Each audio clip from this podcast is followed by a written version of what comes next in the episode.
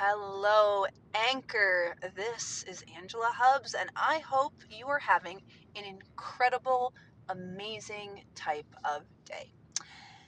So, I live in a house. I moved to the beach. I live on the panhandle of Florida, and life feels very, very strange. So we did the math. I have been in this area for 6 months this year. And most of that time was without my family. So without my kitties, without my sweetie, all by myself. And a lot of that time, like I like the work that I do. I actually really love my job. And so, especially when my sweetie wasn't here, I was able to pour my whole self into my job. And now that they're here, it's weird. It's just weird. It just feels so strange. And it's wonderful and it's exciting.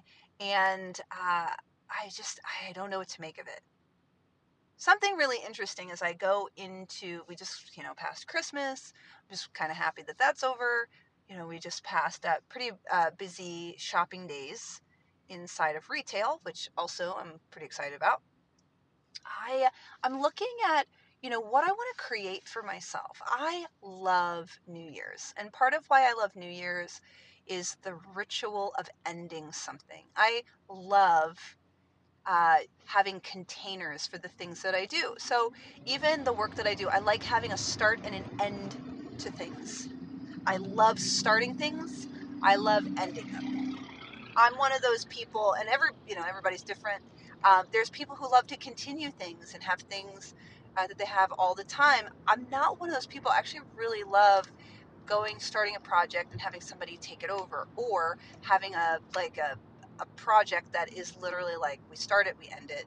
Here's here's what it is. So this is just a weird thing, because this is now my permanent thing. I love it.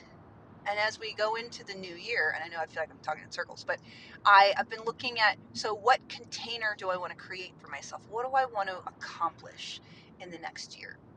So I have a couple things that when I speak them out loud, that means they have to come true, right?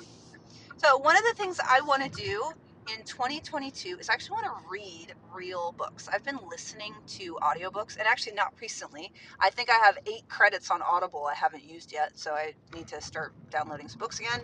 But I'm going to start listening to books, and I want to read 12 books. So it's only one book a month. I think I can do that. And I have so many books on my shelf. So as I was unpacking, it was like Christmas, because so many things I had forgotten that we had. It's like anything else. They're around so much, you forget that they're there. And so I want to read the books on my shelf. So I'm excited about that. Reading the books on my shelf. I want to, I have body goals. I mean, aside from like being able to do triathlons, I have a half Ironman coming up. I'm going to do a 15-mile race here in this area. I want to be able to do a pull-up.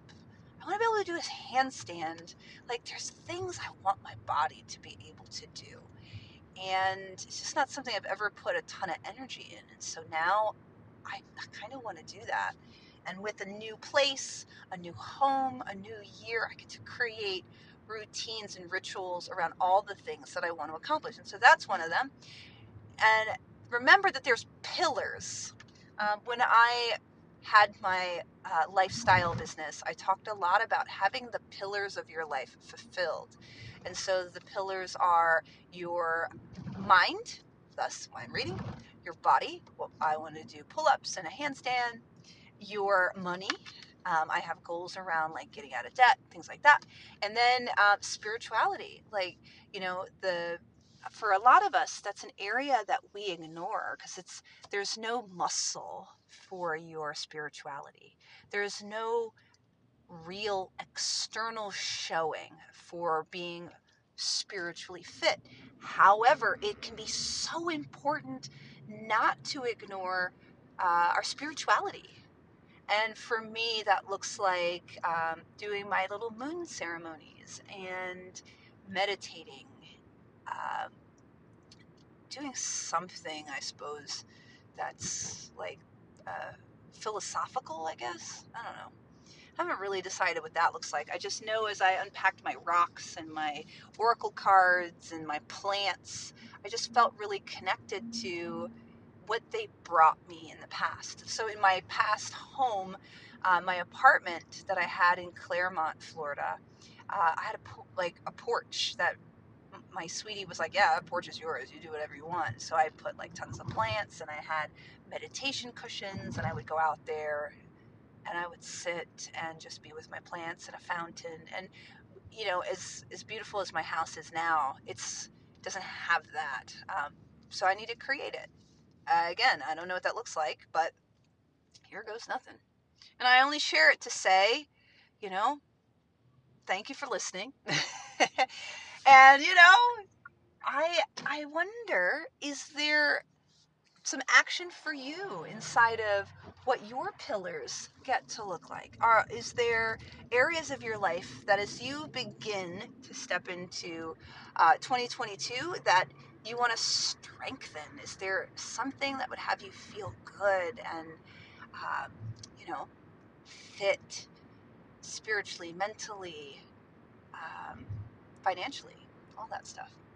Something else that I kind of feel called to do is a 30-day challenge as I step into 2022. And my 30-day challenge, I want it to kind of wrap into this. I want it to wrap into my podcast, our conversations together. So I haven't decided what that looks like either, because I don't want to bore you with just my, you know, my voice aimlessly talking out of nowhere.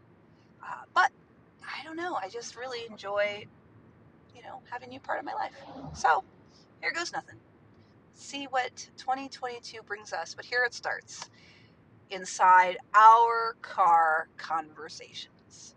So I hope you had an amazing holiday, and start thinking about the pillars that you want to grow for yourself. Talk to you soon.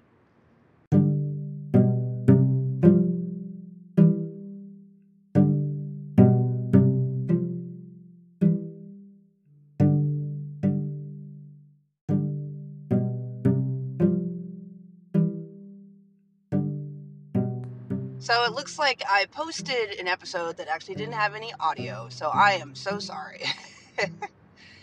Happy New Year! Today is December 31st, so this is the last day of the year for 2021. I was talking with my sweetie this morning that there's a lot of videos of people taking a sledgehammer to things that have 2021 written on it. You know, I feel very spiritual about leaving 2021. This has been a hard, amazing, terrible, awesome kind of year. And I think having any expectations that it's going to be beautiful and awesome and perfect isn't realistic. Instead, you know, I've been doing a lot of meditation, and the purposes of a lot of the meditations have been just observing what's there. And that's hard, especially when we're used to being in it and essentially being judgy. And I am very much inside of, I'm just going to be. My sweetie lost his job 2020, was rehired in 2021, only to find that it wasn't the same, that it didn't feel good. And so everything that has happened in the last couple of years has led me, my family, to this moment.